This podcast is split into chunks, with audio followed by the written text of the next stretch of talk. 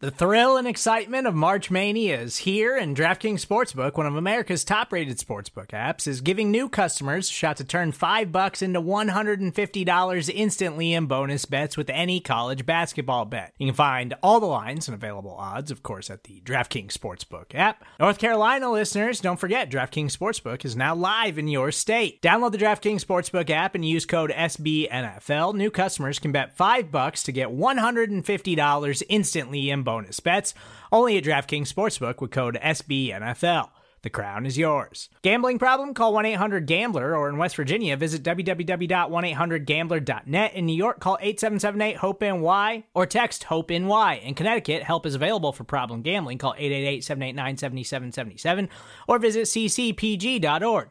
Please play responsibly on behalf of Boot Hill Casino and Resort. Twenty-one plus, age varies by jurisdiction, void in Ontario. Bonus bets expire one hundred sixty-eight hours after issuance.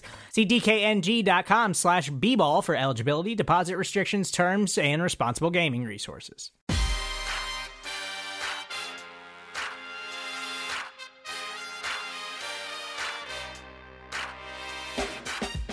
What's up, gentle listeners, and thank you so much for joining me on episode ninety-seven of Above the Nest with Raichele, brought to you by S B Nation and Bleeding Green Nation.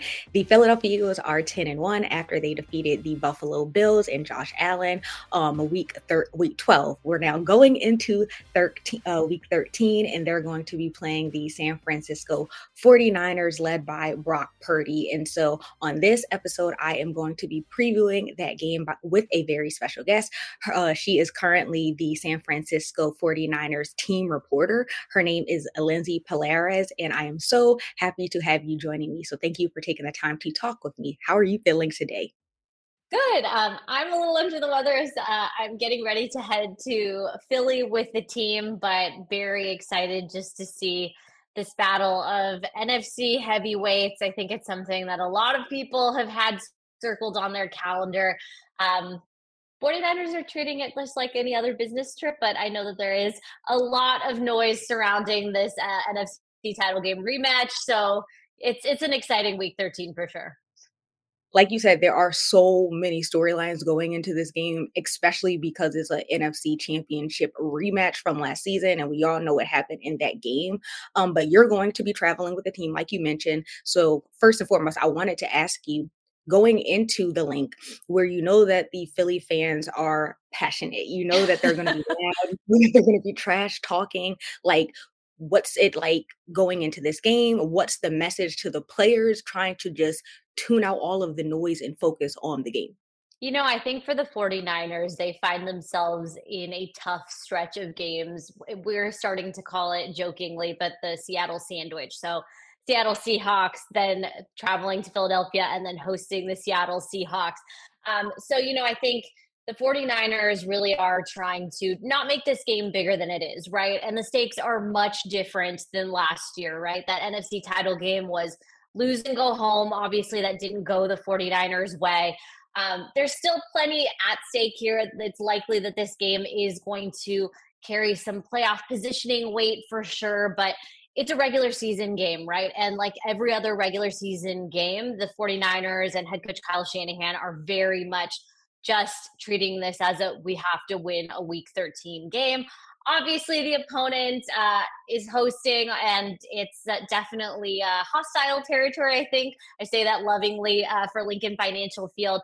I do think that the forty-niners had kind of a nice primer by traveling to Seattle and Lumen Field with an also very passionate fan base. It gets really loud at Lumen Field. So if they didn't remember what the Linc was like last year, they had a nice little Thanksgiving primer, and now we'll head to a location with another very, very passionate fan base. Um, what I will say is shout out to all the forty-niners faithful. They do travel well. I expect to see red in the stands. It's probably not quite as much as the forty-niners are used to seeing, but there certainly will be some fan support, and the forty-niners welcome that with open arms whenever that's possible. And rumor has it there are supposed to be a couple celebrities in the building. I've heard Will Smith. I've heard Meek Mill. I've heard, of course, you know, uh, Deshaun Jackson is going to be there, historic player for the Birds, and also Cardi B. Like people are wow. saying some. So I don't know if it's true or not. But I definitely can't wait to see who's in attendance for sure. I have um, not but, heard that at all. But that's cool. I mean, what a yeah. what a stacked celebrity list there. Okay. You might have, I don't know if it's true or not, but I did hear um, Shady McCoy said it on one of his episodes from this week. So I was like, I don't know where he got that from, but it's rumor. Insider information there. Exactly. And so coming off of the bye week, the 49ers are on a three-game winning streak. And so what adjustments were made post-bye in order to get them consistently in this win column? I think first and foremost, and it sounds so cliche to say, but it, the bye really came at a good time, right? The 49ers were experiencing at the time a couple of injuries that were pretty significant. Um, one to left tackle Trent Williams, future Hall of Famer.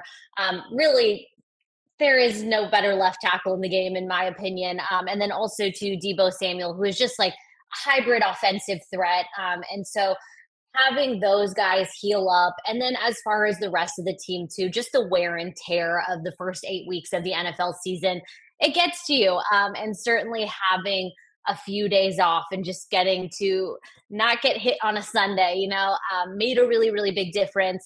Obviously the 49ers also made a pretty significant move at the trade deadline by adding uh, defensive lineman Chase Young. He's also been welcomed with open arms, and you've really seen Um, since his addition. And again, I think it was a lot of just getting healthy. Um, we, you know, it all just kind of falling together at the right time. But now you've seen the 49ers defensive front rack up fifteen sacks over the last three games. And the offense is clicking again, just because everybody had a few days to reset. And it's crazy how much of a difference that has made. You touched on the defense. The 49ers pass defense is elite. Like you said, they made that big move signing former Commanders player Chase Young. They also have Nick Bosa, who was Defensive Player of the Year last year. They also have former Eagle Javon Hargrave, and they also have um, Eric Armstead.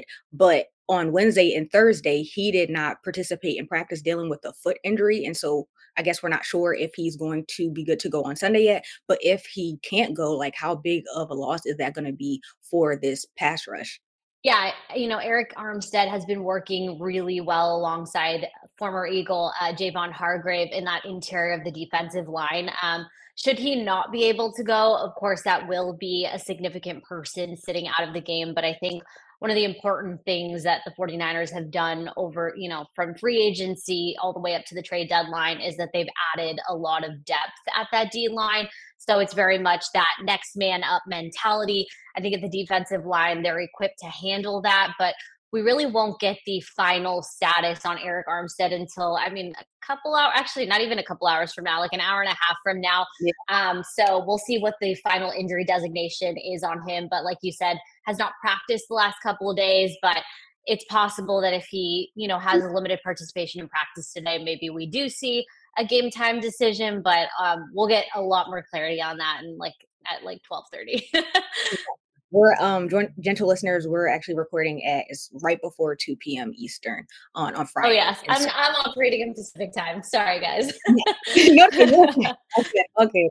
Um, like I mentioned, both teams loaded on both sides of the ball, and I think that's why a big reason why this game is going to be probably a game of the year, if we're being honest. Uh, what's a matchup that you believe the 49ers have an edge?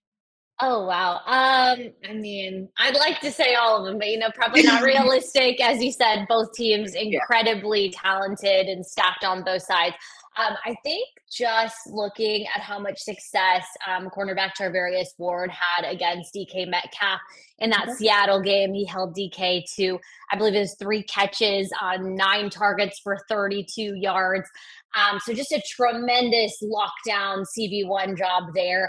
Um, it still hasn't, or at least we don't know if he'll be heavy into the man coverage, um, if he will be covering an A J. Brown or a Devontae Smith. Either way, I'm very, very just curious, excited to see um, him defending against some of Philly's top weapons. I think he has just been on a steady incline this entire season. So I think that's like a, that's a matchup I'm really, really excited to see. Okay. And I, we talked on the 49ers defense a little bit. So now I want to flip it to the offense. Um, one of the huge matchups that everybody is going to be paying attention to is definitely going to be the Eagles pass rush going up against the 49ers offensive line and Brock Purdy. And so knowing that they're going to be going up against a player like Hassan Reddick, who did injure Brock Purdy in the N F C Championship game last season. He's been a beast. Josh Sweat has been a beast. What is the game plan to protect Brock Purdy, um, knowing that these players are going to be hungry to get after him? You know, I think Brock Purdy is just very eager to get out there. And I know that there is a lot of kind of storyline circling about his big return to Philly, but I think what we've heard from him is just that it really is just business as usual. Um, he said that typically he's going to walk into that stadium, give it a moment the same mm-hmm. way he does at every other away stadium, um, and just go on about his business. Um, and really, he has been playing at such an elite level. I think he currently leads the league in completion percentage. Um, I think it's like yardage per attempt um, and passer rating. I mean, he has been tremendous. Um, and I think it's really not deviating too much out of that. The 49ers offensive line, despite battling a couple of nicks and bruises along the way, um, right guard Spencer Burford is dealing with a knee injury right now. He's been limited through practice, but they've been able to also fill in with a veteran in John Feliciano, who has plugged in and right and left guard, done a tremendous job. So I think it's just doing more of the same, but certainly this is going to be probably the toughest pass rush they faced this year. So I think it's going to be about getting the ball out quickly, making sure everybody's on their assignments, and just, you know, trying to minimize the mistakes in order to keep the offensive flow going. Like you mentioned, Brock Purdy has been looking very, very well. Some people have him in the conversation for M V P. Can you talk about the progress that you've seen over the last two seasons? Like, he was Mister Irrelevant at, at one point, and now possibly, I mean, we don't know if that's going to happen, but he's in the conversation of M V P. Can you just talk about the progress and the development that you've seen from him?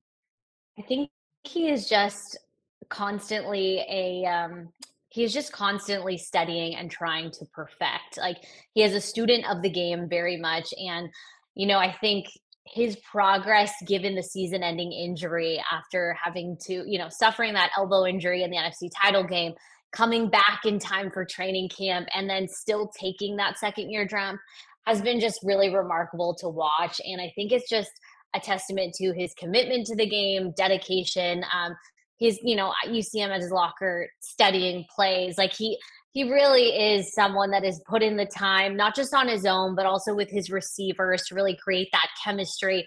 It has just been an all-encompassing effort um, by Brock Purdy. And then also, obviously, during the offseason, you saw him also go to Jacksonville and work with a couple private trainers as well. It's it's just every little thing he can do to continue make, making that second-year jump despite suffering a season-ending injury. I think it's just a huge credit to him, the coaching staff, everyone that has helped, you know, during his rehab process, um, you know, just getting back from that elbow surgery.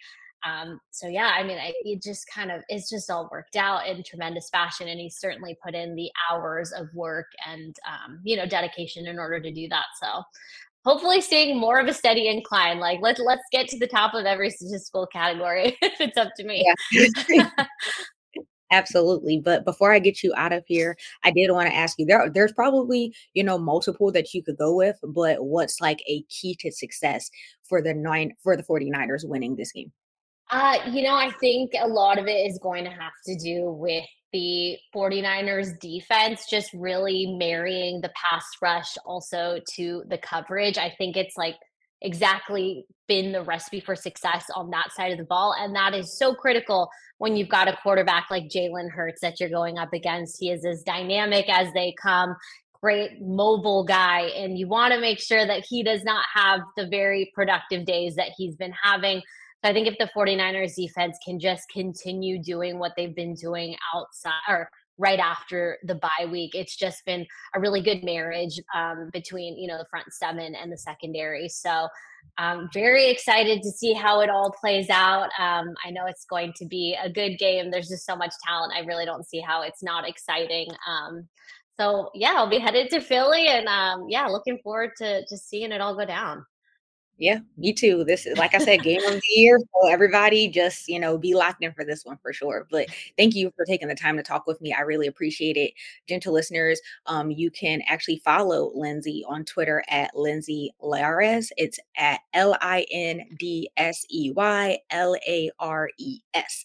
And she's doing some great work for the forty-niners. But did you want to plug anything before you get out of no, here? No, thank you. You beat me to it. I really appreciate you having me. And yeah, let's let's see what happens Sunday. Yeah. All right. Well, safe travels. Thank you so much. Appreciate it.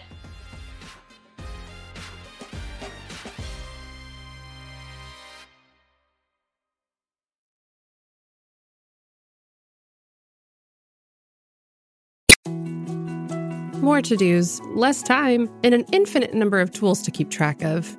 Sometimes doing business has never felt harder, but you don't need a miracle to hit your goals. You can just use HubSpot, because their all-in-one customer platform can make growing your business infinitely easier. Imagine this: high-quality leads, fast closing deals, wildly happy customers, and more benchmark-breaking quarters. It's not a miracle, it's HubSpot. Visit HubSpot dot com to get started today.